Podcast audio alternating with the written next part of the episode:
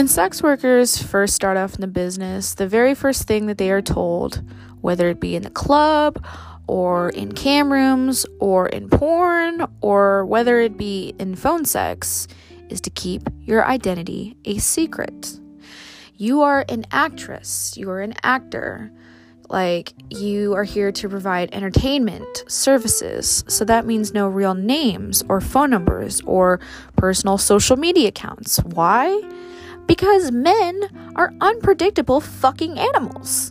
And the last thing that you want to do is end up in a suitcase buried in the middle of the desert or chopped up in a fucking dumpster or become a missing person. Like, these dudes are seriously fucked up people.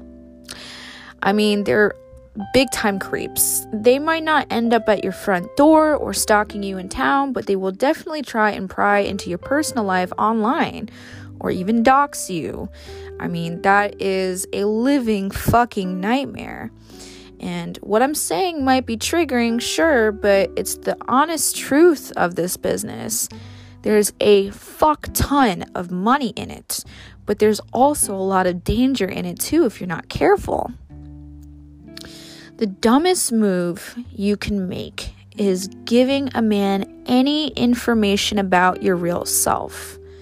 He might promise you a bunch of money if you give him like your real name or, you know, if you meet him somewhere.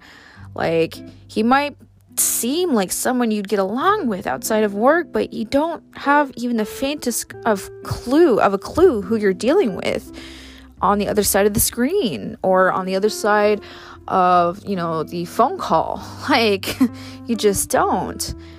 I mean, when it comes to this industry, you're not here to make friends, you're here to make money. Make friends that you don't meet at your job.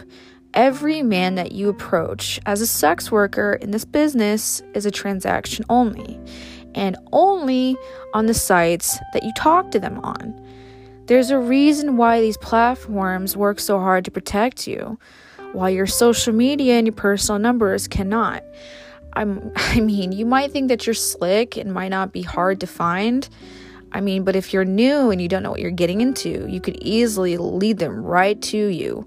I mean, it's so easy. I mean, the internet connects people in the most fucking fastest of ways. And you just don't want that to happen to you, especially when it comes to a man who you're talking to as a sex worker. So don't fall for his tricks. Don't fall for his charm, his manipulation. Work smart, get your coin without putting yourself in harm's way.